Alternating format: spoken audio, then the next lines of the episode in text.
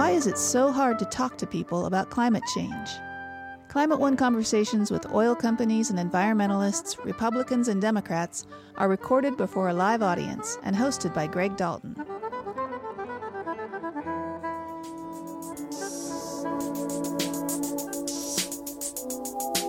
It turns out that about three quarters of people in the whole US don't even hear somebody else talk about climate change more than once or twice a year.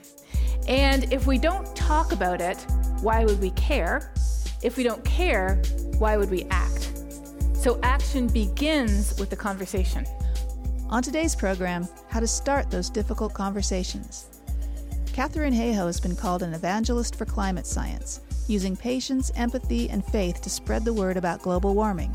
Her special gift? Finding ways to connect with those who may be resistant to her message could both be hunters or birders or hikers. You live in the same place, or you care about your kids, you served in the armed forces, or you go to a similar type of church. The point is making that shared connection first and then walking together to connect the dots to why both of you, because you are that same type of person who shares that same interest or value, would naturally care about a changing climate. Katharine Hayhoe is director of the Climate Science Center at Texas Tech University. She is also the recipient of this year's Stephen H. Schneider Award for Outstanding Science Communication, presented by Climate One.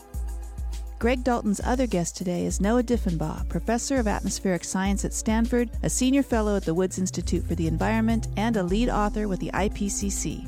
Here's their conversation. Katharine Hayhoe, I hear a lot about, as a host of a talk show, that we need more than talk. We need climate action. And yet you say that talking about climate is actually meaningful and something people should do more of. So, how can talk be so important? Well, when you look at the data, it turns out that about three quarters of people in the whole US don't even hear somebody else talk about climate change more than once or twice a year. And if we don't talk about it, why would we care? If we don't care, why would we act? So action begins with the conversation. And then why aren't people talking about it then? Is, is it self, I mean, there's a term of socially constructed silence. Is it like sex and politics where you don't want to talk about it because it's difficult? Why? Well, they're looking at that because we want to know, right?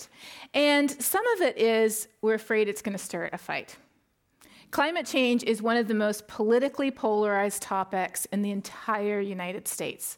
And I'm not going to lie, sometimes when I live in Texas, and occasionally if I don't want to get into it with anybody, when they say, What do you do? I say, I work at tech. Most of the time I don't, but sometimes I do. You know, at the grocery store, that's not where you really want to have an argument over the cantaloupes. but part of it too is because often that conversation might just be depressing. And who wants to talk about an apocalyptic scenario where you don't feel like there's anything you can do about it? And then also, often people feel like they don't know enough to talk about it.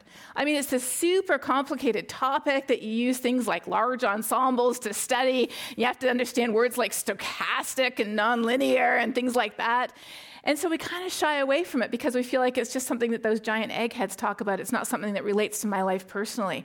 So there's a lot of barriers, I think, to having those conversations, and we are here to break those barriers down tonight. Um, yeah.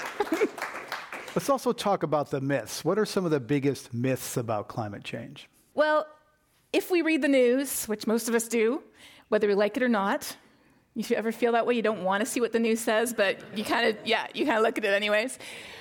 We're pretty convinced that the biggest myth is that science is somehow a matter of opinion or optional. But that isn't the biggest myth when it comes to climate change. The biggest myth that the largest number of people have bought into, people who disagree with the science and people who agree with the science, is the myth that the impacts don't matter to me. They're about future generations or the polar bear or people who live far away. But the solutions do matter to me, and I don't like them. They are going to disrupt my comfortable life. They're going to be unpleasant. They may even be punitive. They could ruin the economy. Next thing you know, the government's going to be setting my thermostat. So we view the solutions as a greater threat than the impacts, whereas in actual fact, it's exactly the opposite. There are many beneficial solutions that can increase the quality of life, but the impacts are here today and they're bad. but people see the costs. Like I see how much, if I'm going to buy cleaner electricity or change my diet or change my car, I see the consequences and the costs.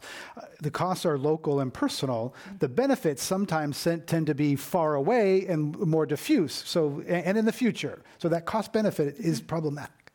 What can we do about that?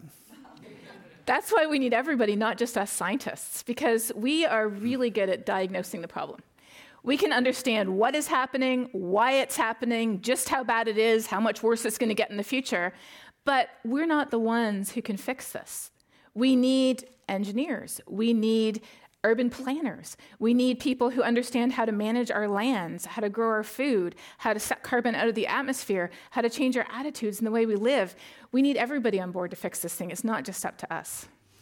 So today, Katharine Hayhoe is receiving the Stephen Schneider Award for Climate Communication at, at Climate One. And Stephen Schneider is a late uh, Stanford climate scientist who was an early advisor to Climate One. He passed away in 2010, and this award was created in his memory. Stephen Schneider's son, Adam, is continuing the work of his, in his father's field, but from a unique angle. Adam W. Schneider is an environmental archaeologist and historian at the University of Colorado. He studies societal responses to climate change throughout ancient history it's really important that we understand science is meant to serve humanity. It's not just something that we do in a vacuum for fun. It's got to have a function that's beyond just doing research for its own sake.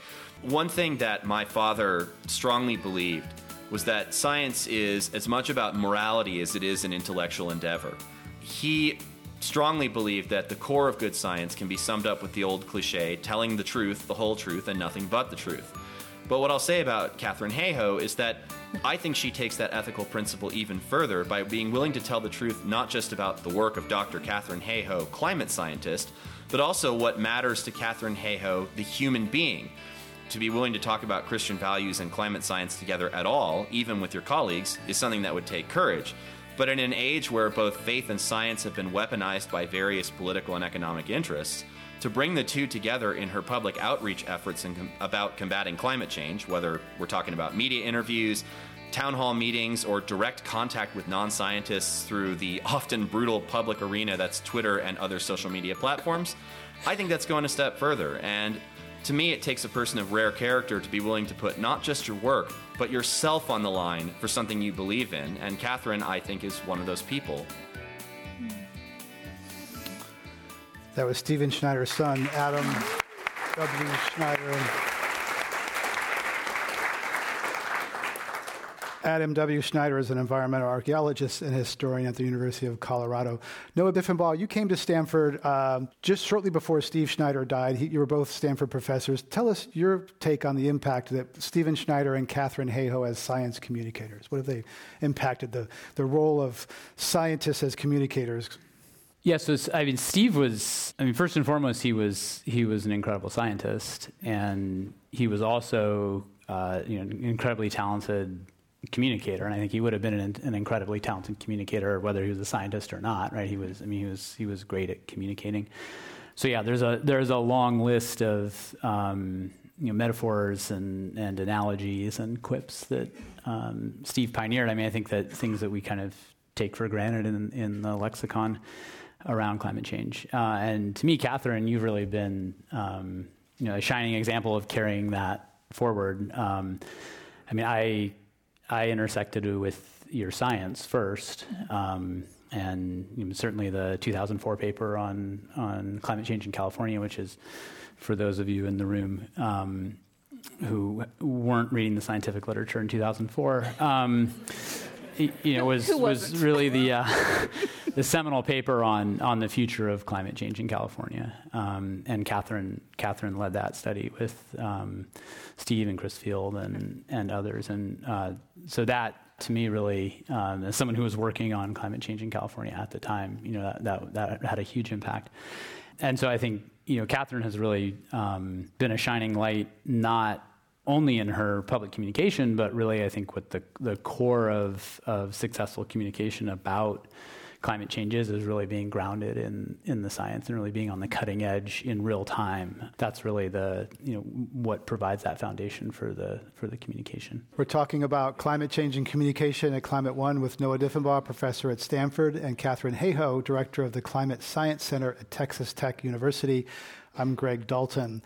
Katharine Hayhoe, uh, climate is often framed as a moral issue. You specialize in, in, reaching you know, faith communities, evangelicals. And tell us about the theological evangelicals and the political evangelicals and how they have different views on climate. Well, first of all, building off what Noah said, I think that the single greatest description of climate change is the one that the military came up with, and that is that climate change is a threat multiplier.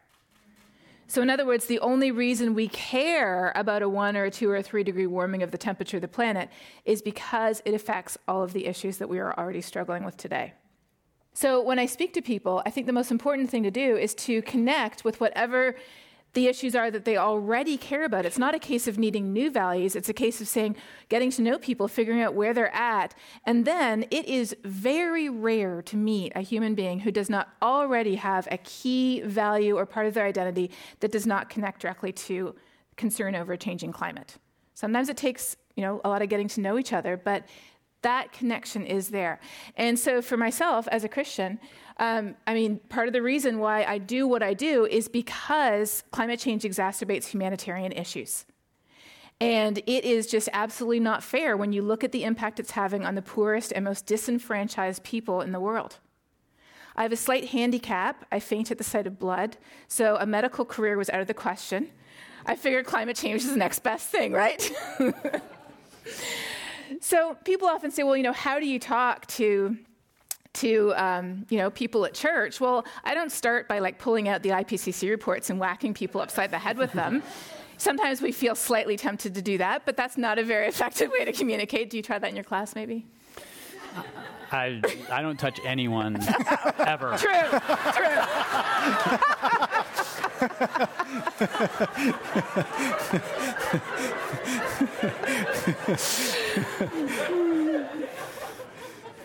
yes. So this method is good for more than one reason.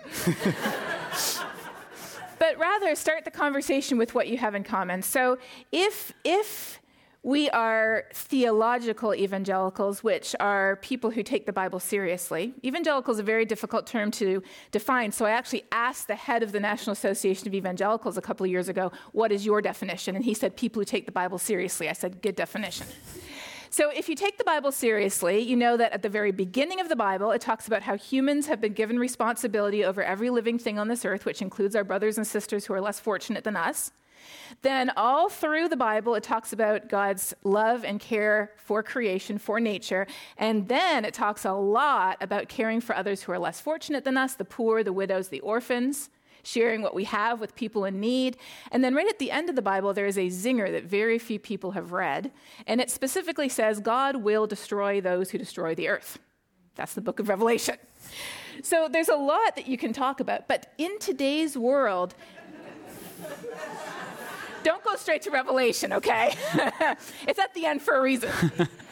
Um, in today's world, though, the word evangelical is used in a very different way. It's used for political evangelicals.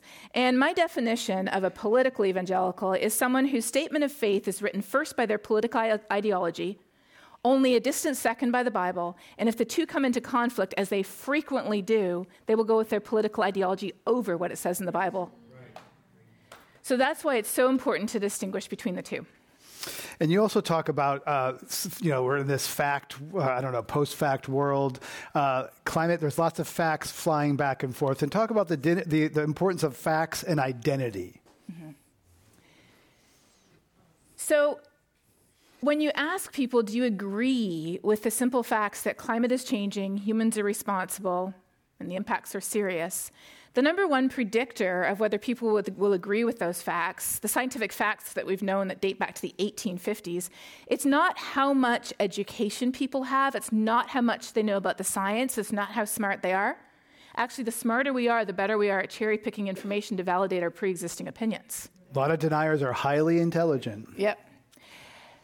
The single most important predictor is simply where we fall on the political spectrum. So it has become a matter of identity to say, oh, I don't agree with all that stuff. And that's why, again, it's so important to begin our conversations with identity, with a value, with a part of people's identity that they already have that is good, that we can honestly at least um, admire, if not actually, you know, agree with and share. And then from that position of shared values, walk together, connecting the dots to why, since we are both the type of person who cares about you could both be hunters or birders or hikers. You live in the same place, or you care about your kids, or um, you know you served in the armed forces, or you go to a similar type of church, or you know there's a million points of connection that you could have. The point is making that shared connection first, and then walking together to connect the dots to why both of you, because you are that same type of person who shares that same interest or value, would naturally care about a changing climate. Katharine, I want to ask you about evangelical colleges. There's some research going on involving your dad and how people can be persuaded um, to, to change their views on, on climate. Tell us about that research. Yeah. So, I was invited a couple of years ago to come speak to a small college in upstate New York called Houghton College, which is two hours away from anywhere down a dirt road. They said, We'd like you to come, not just to speak, but we actually want to start running some experiments. And I said, Oh, tell me more. They said, We want to test to see if your talks actually make a difference. I said, Yes, I want to know that too, because if they don't, I quit. I really do want to know. and then so we, we started to talk about it, and I said, What I would also like to know is whether it matters if I'm there in person or if it's a video, right? So we organized the whole thing, and the day before, I recorded my presentation as exact word to word as I possibly could. And then, as the students arrived, they were first of all given a short version of the Six Americas of Global Warming questionnaire to kind of see where they, where they stood on climate science impacts and solutions. Then they were funneled into one of two rooms where they either got fake me or live me. And then they, no, flat me and 3D me, let's just call it that. And then they were tested afterwards to see if they changed their opinion about anything. And the results were incredibly positive. It turns out that there were statistically significant differences on almost any question, and it didn't matter if it was flat me or 3D. So, out of that, that's where I started our global weirding series on PBS, which you can find on YouTube, because I figured, hey, a lot more people are going to watch that than me, you know, going around to all these different places. So then they wanted to try to analyze the statistics, and they said, Well, can you help? I said, Well, I'm the subject, so I sort of feel a little conflicted about actually analyzing the data. It's like asking the lab rat to do the analysis for you.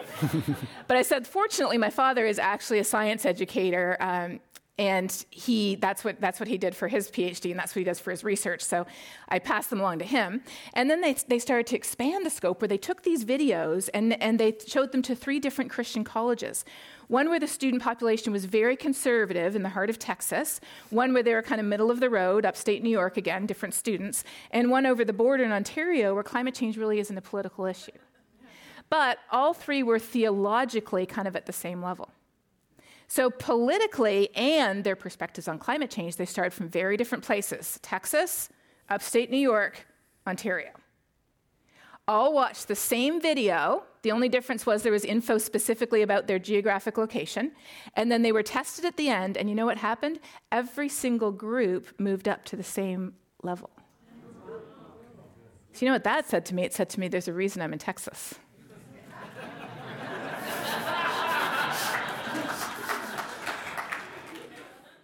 Katharine, you have about 100,000 followers on Twitter, um, very active, and yet you also mute people. So tell us how you decide to mute people, how far, you far you'll go to engage people, and then when you decide to. Sure. Um, well, I'm going to be more specific. I block people. Mm-hmm. And the reason I block them is because if you mute someone, they can still follow your thread and comment mm. on them, and you can't see it. Uh. Whereas if you block them, they can't follow your thread and comment on them. And as Noah pointed out, in social media, the negative voices are the loudest voices. They come from a very small part of the population. 10% of the population is dismissive. And of that 10%, the vast majority of them lurk on the comment sections and on social media, waiting to suck your time and energy like a black hole.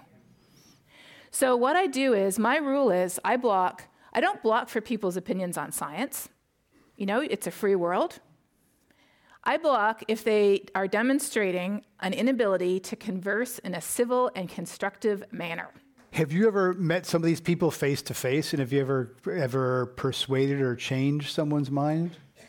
Um, I know that I have changed people's minds because we've been doing these experiments where we actually have data, which is awesome. But how about meeting people face to face? Do they? do But they- yes, with my de- my personal definition of a dismissive, you can tell I like definitions. My definition of a dismissive is somebody who, if an angel from God appeared in front of them with tablets of stone, saying global warming is real in foot high letters of flame, they still would not change their minds. So, why would I think I can change their minds? My focus is not on the 10% who are dismissive. My focus is on the people who are disengaged or doubtful, the people who are cautious, they're not quite sure. They often lead with their doubts, so we mistake them for dismissive, but they're leading with their doubts because they want answers to what they've heard on their favorite media station or, you know, a politician or a leader who they trust. And so with these people, we absolutely can change minds. And one of my favorite tweets, once in a while I save the really good tweets for when I'm having a bad day. One of my favorite tweets um, comes from a fellow Canadian who says, You dragged my sorry denier's to the truth. We're talking about climate and communication at Climate One at the Commonwealth Club. I'm Greg Dalton with Katharine Hayhoe, Director of the Climate Science Center at Texas Tech University, Noah Diffenbaugh, Professor of Atmospheric Science at Stanford University. We're going to go to our lightning round. Uh, true or false for Katharine Hayhoe, you sometimes get depressed about the hard truth of the climate math. I wouldn't be a scientist if I didn't. Uh, true or false, uh, Noah Diffenbaugh, Stanford's Earth Sciences Department floats on oil money. Um, I, I would say there's a lot of um, really cutting edge research uh, about the way the climate system works that's been funded uh, through endowment that uh, came from oil money. Um, Katharine Hayhoe, as a Christian, you can summon love for the Koch brothers and other climate deniers.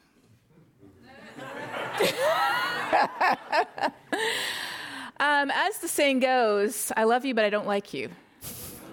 No. So in, in all seriousness, though, I don't, I don't really feel it's a matter of me somehow trying to drum up the love because I am never going to be able to do that on my own. The feeling that I have is that the love has to come from God because it's not something that I physically, personally, or emotionally am capable of. True or false, Noah Diffenbaugh, it's easier for you to speak from your head than your heart. True at Climate One. Uh, Katharine Hayhoe, speaking from the heart is an unnatural act for many scientists, especially the men. Now, I'm going to be honest with you. The first time when I finally realized that to, to, to connect with people, I had to share with them why I cared, not just all this data and facts and charts, but actually what was in my heart, it was as scary as pulling down my pants on stage. It scared me to talk about what, like, emotions mm-hmm. and feelings related to climate change. We're not trained to do that. In fact, we're trained not to do that. So I'm gonna I'm gonna go without the um, Gender the, gen- thing. the gender Okay, all right, discrimination. I'm just going to um, say it's across the board. All right. Noah Diffenbaugh, true or false, fossil fuels have improved the human condition. True. Association is going to mention a, a person, place, or thing, and you tell me the first thing that pops into your mind, uh, unfiltered. Uh, Katharine Hayhoe, what comes to your mind when I say Carl Sagan? Telescope. Noah Diffenbaugh, President Trump's White House science advisor. Who is it? Kelvin. Uh, Kelvin Droegemeier. he, he didn't have one for two years. Uh, Kelvin, great name for a scientist, right? Kelvin uh, Droegemeier was confirmed by the Senate on January 3rd, 2019. All right, let's end it there. Let's thank, thank them for getting through the lightning round.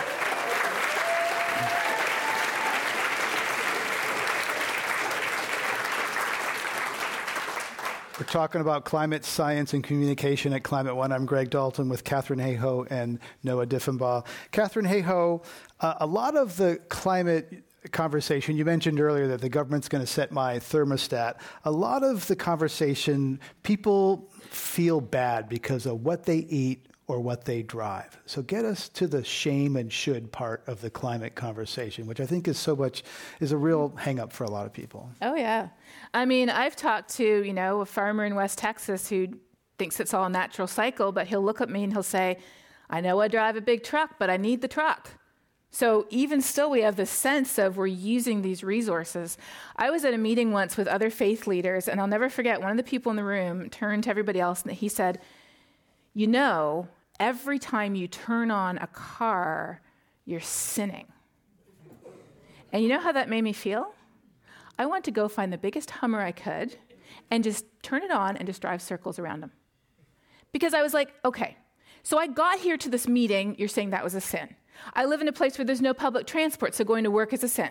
My child's sick, I take him to the hospital, that's a sin. Thank you very much.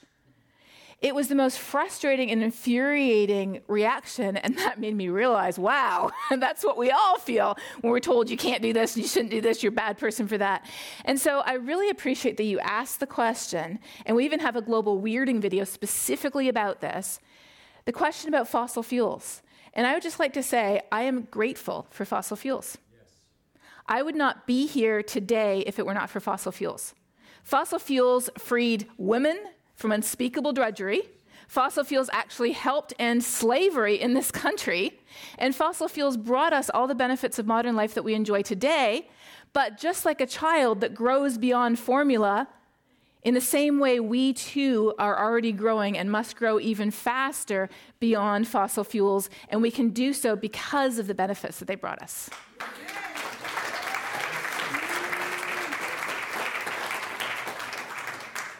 Katharine, another part of the climate conversation is voluntary virtuous restraint.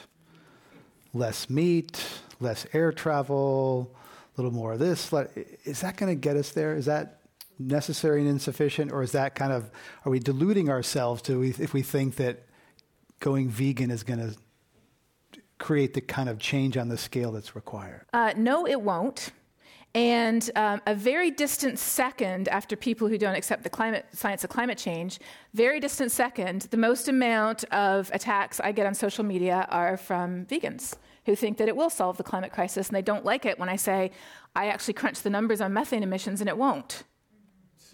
Does that mean it's pointless? No, it doesn't mean it's pointless. In fact, individually, depending on our lifestyle, for many of us, the most important thing we can do is eat lower down the food chain, reduce food waste, look at a plant based diet. But individual choices are not going to fix this thing. Depending on how you crunch the numbers, individual choices are only going to take us 30, maybe max 40% of the way there. The bottom line is we have to completely change the way our entire society gets its energy from fossil fuels. And that means that every option has to be on the table. It is not, I will do only this and this will fix the world. There is no, I will do only this.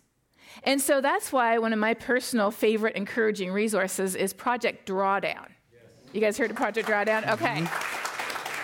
There, there's a book right there. So, what they did was they went through, they said correctly, there's no silver bullet, but there's a lot of silver buckshot. And they went through and they listed 100 different solutions.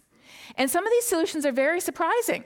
Reducing food waste is, is near the top because we throw a third of our food away. Well, you know, that's something that's pretty simple that I can do personally in my life, but I can also advocate for it in the community.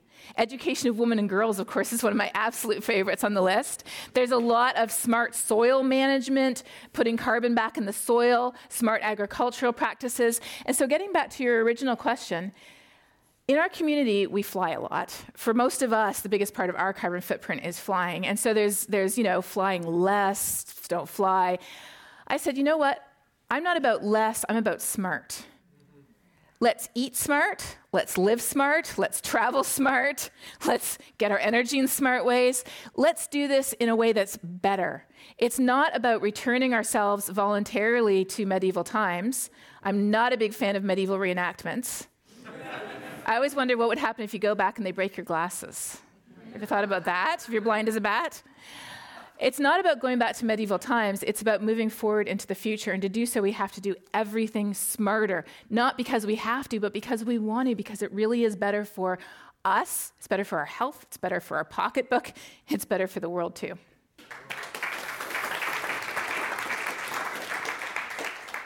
No Diffenbather has been uh, alarming news recently about Arctic um, tipping points in, in, in, the Arctic and Greenland. Explain to us what that means. I, remember, you know, Stephen Schneider um, at Climate One in 2010. He actually introduced his final book at Climate One. He said there are tipping points out there, but we won't know where they are until we're 50 years past them. Mm. Which chills me to this day. But tell us about what recently about Arctic tipping points and what it mean, what it might mean for sea level rise. Yeah, so global sea level rise is very clear. Uh, it's it's happening, and we're already experiencing increased risks from um, storm surge flooding. For example, the uh, flooding during Superstorm Sandy um, was about twice as likely with the sea level rise that's happened than if there had not been sea level rise. So just elevating the floor on which that storm surge is occurring has has already increased the risk of, of flooding during landfalling storms. So we're already living with mm-hmm. the impacts of sea level rise, not to mention the sunny day flooding and um, managed retreat that's already happening. And most of what we've experienced so far has been thermal expansion from, from the ocean water getting warmer, and now we're, we're entering into a regime where uh, the loss of land ice is really uh, contributing to to further sea level rise. Um, so there's a lot of potential sea level rise that's locked on land or has been locked on land in the form of these large ice sheets in Greenland and Antarctica. Um, and I think what's been consistently clear, uh, certainly over the last decade, is that uh, as we as a, we in the scientific community, and I, I do not study ice sheets, so I, that's the totally royal we, um, as the people who are studying ice sheets, uh, you know, continue to study them and learn more, you know, that uh, increased understanding continues to push the likelihood of, of rapid loss of land ice uh, higher. You know, the probabilities are getting higher the more that the more that we understand about those processes, and we're certainly conducting a global experiment for which we you know don't have any previous example to look back on. We can look at paleoclimate periods where uh, the Earth has been warmer, there's been less ice on land, or in some cases, no ice on land. Sea level was much higher during those periods. Uh, the rate of change in terms of the forcing, in terms of the, the increase in greenhouse gas concentrations, was much slower than what we're conducting now. So we're, we're observing a, a once in a lifetime uh, experiment, once in a geologic lifetime yeah. experiment. We're observing it in real time, and certainly the uh, in terms of you know whether or not uh, the the Commonwealth Club of California will continue to you know have its front door above sea level um, here in this beautiful new location. Uh, that that remains to be seen. Let's go to our audience questions. Welcome to Climate One. I'm Felix Kramer. Hi. Uh, we go back to that last question, which was about Arctic ice, and I'm wondering if we can talk about what happens if in the next 10 years we have black water instead of sea ice, not reflecting the sun, uh, and how you think the relative importance of that to other challenges right now. And I'd love to hear from Katharine as well on that.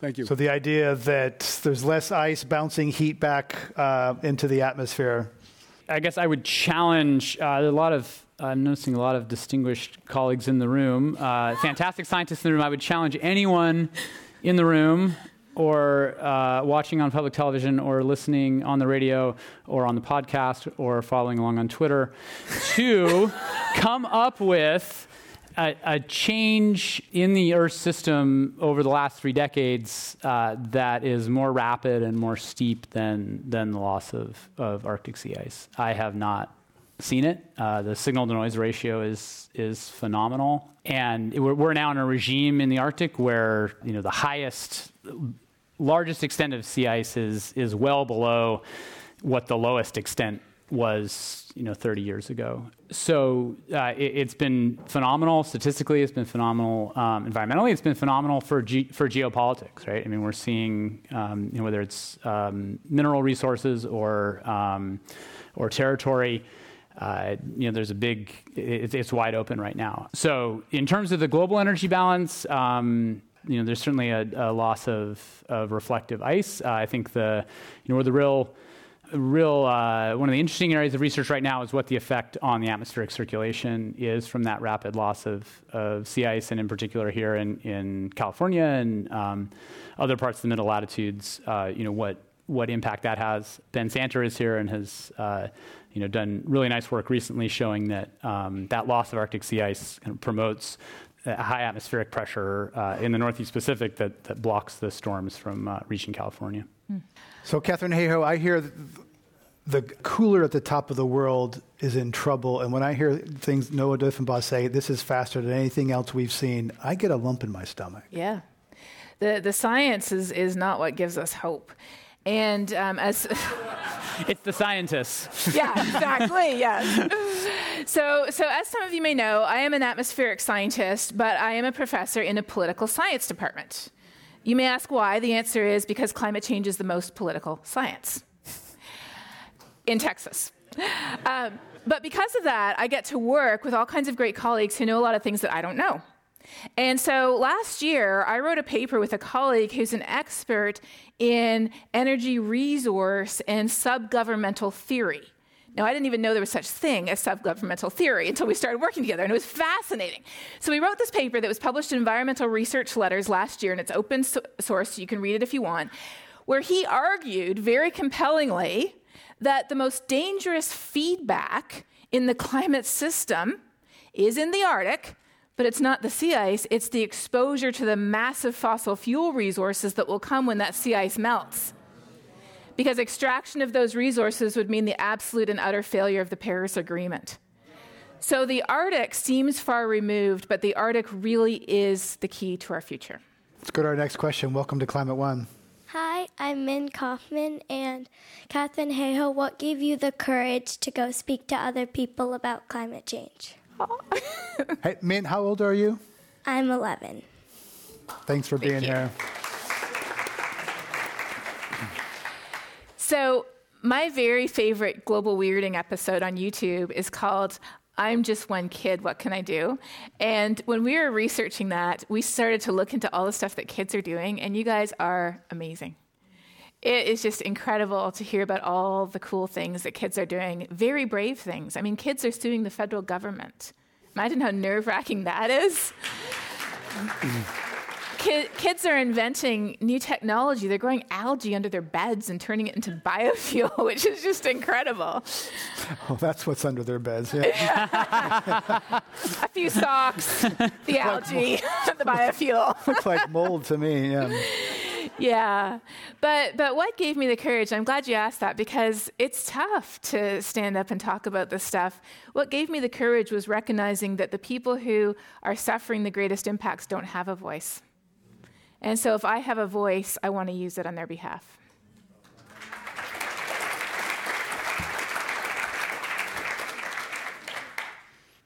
Hi, my name is Wayne. Uh, Katharine, we're in a climate emergency.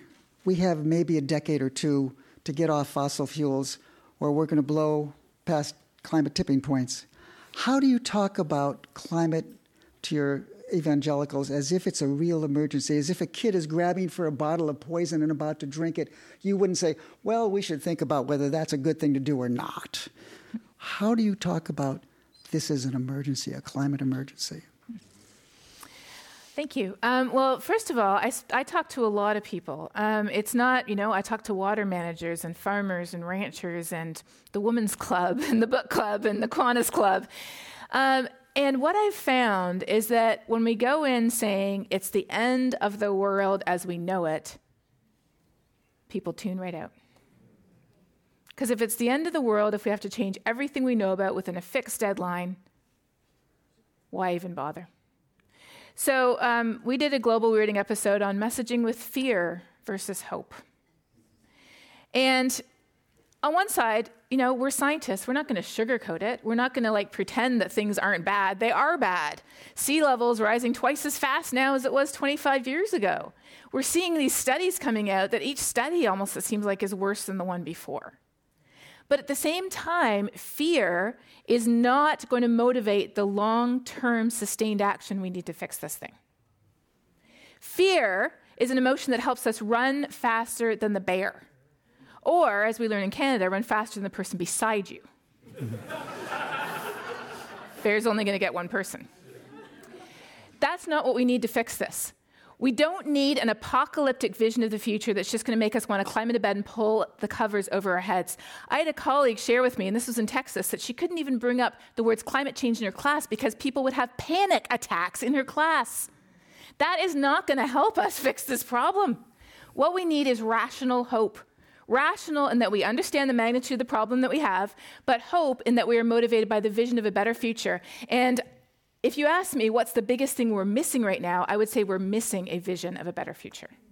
I recently interviewed some psychologists up here who agree with you on fear, but they say that just pushing it aside and pretending it's not there and having kind of fake hope, you know, or contrived hope is not authentic hope. No. So you got to hold that fear and then kind of work through it, and then you get to the real hope that really fuels you forward. But yeah. just kind of bearing that fear doesn't Faking it doesn't work. Let's go to our next question.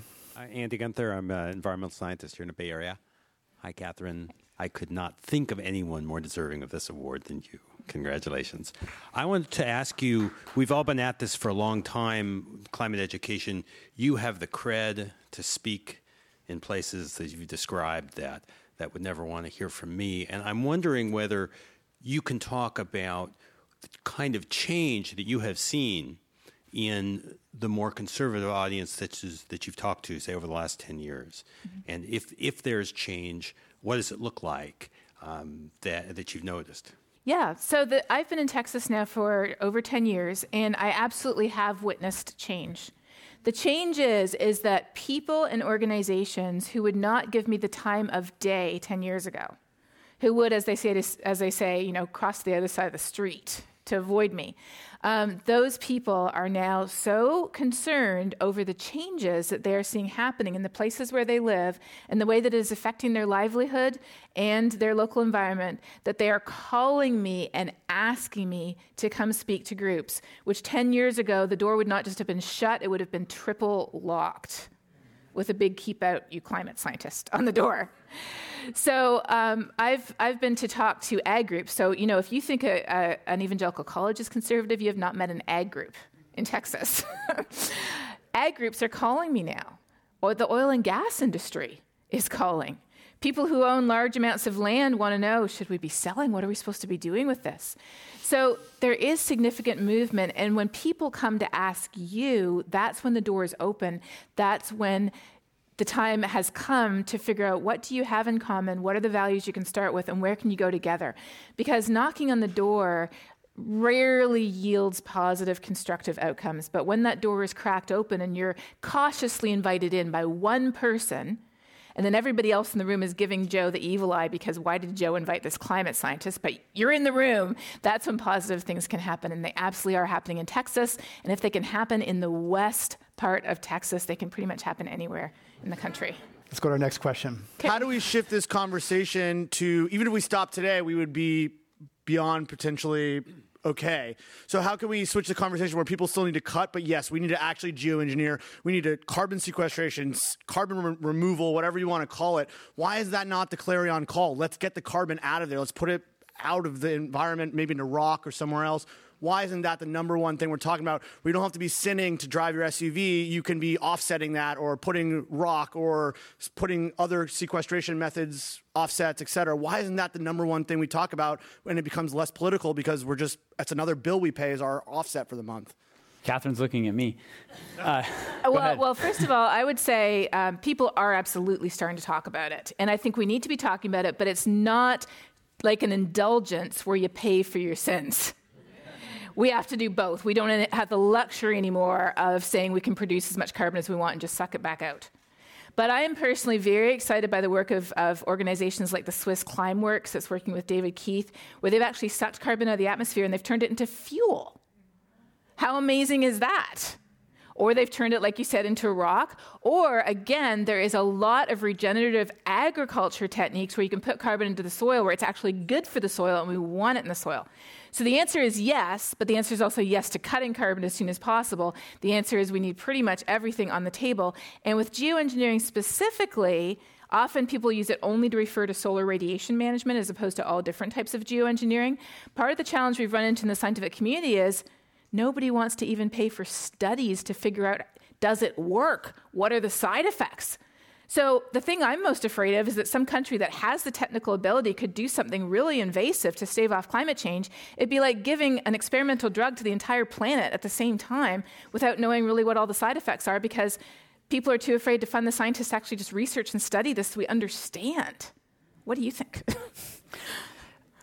yeah, so I think, um, I mean, I've heard a lot of strong statements before the question mark of the questions. And I, and it's just, I, mean, I think, I think, I think a lot of the statements are stronger than the, than the evidence um, on really on both in terms of the, the implications of different levels of global warming and the, the potential side effects of geoengineering. I think if you know, so there certainly are thresholds in the climate system, and and um, you know, as Greg was saying earlier, you know, Steve Schneider used to say, we, you know, we're not really going to know where those tipping points are until we've already passed them, um, and I think that's the science bears that out. Um, and you know, the, the a lot of my work over the last few years has been on trying to understand the impacts of you know between 1.5 degrees and 2 degrees, or 2 degrees and and the the national commitments that put us more at 2.7, right? And there's a lot of interesting nuance there. And uh, you know, we I think we have to keep in mind that um, fossil fuels have really driven the um, you know the the lifestyle that we all uh, you know are, are, that's gotten us into this room now, and and you know there are billions of people on planet Earth that don't have access to that, and um, that again, whether it's a whether you take an ethical view or a practical view, that there's a lot of momentum towards further uh, energy use, and I think you know, we don't have an alternative right now that could supply the global, the whole world, the whole global population with the the energy that's necessary for human well-being. And so, the you know, to me, the the real challenge is how do we ensure that the world has access to the to the energy resources that are necessary for high quality human life never mind getting out of abject poverty? And how do we do that in a way that, that minimizes the impacts on the climate system? Also mentioned, we have entire podcasts on geoengineering, going carbon negative. We did a whole thing on carbon sequestration, putting it in.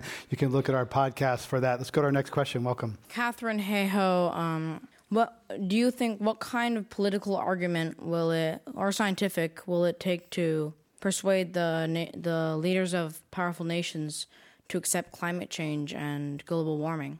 Great question. Well, unfortunately, um, most of them have accepted it except for the US. and some in Australia and Brazil, so it's actually, you know, it's kind of spreading. Um, unfortunately, I think the political argument is people have to say, I'm not going to vote for you. That's where it starts. And, and we have a huge barrier to overcome, and this relates to somebody else's question earlier.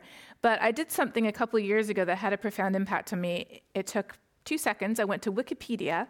I looked at the list of the richest companies in the world on Wikipedia. Have you ever done that?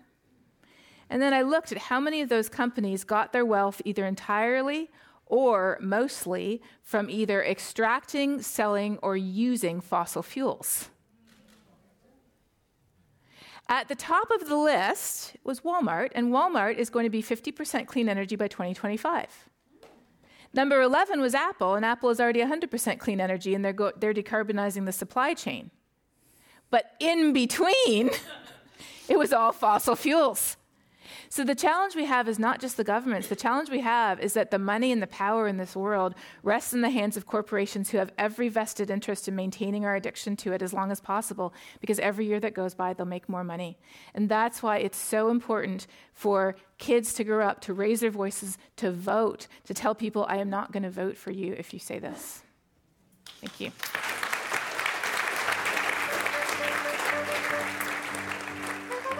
That's Katharine Hayhoe, Director of the Climate Science Center at Texas Tech University and the recipient of the 2018 Stephen H. Schneider Award for Outstanding Science Communication. Greg Dalton's other guest today was Noah Diffenbaugh, professor in Earth System Science and senior fellow at the Woods Institute for the Environment at Stanford University. To hear all our Climate One conversations, subscribe to our podcast at our website, climateone.org where you'll also find photos, video clips, and more. Climate One is a special project of the Commonwealth Club of California. Kelly Pennington and Sarah Catherine Coxon run our audience engagement. Tyler Reed is our producer. The audio engineers are Mark Kirschner and Justin Norton. Anny Celsi and Devon Strolovitch edit the show, I'm Greg Dalton, the executive producer and host. The Commonwealth Club CEO is Dr. Gloria Duffy. Climate One is produced in association with KQED Public Radio.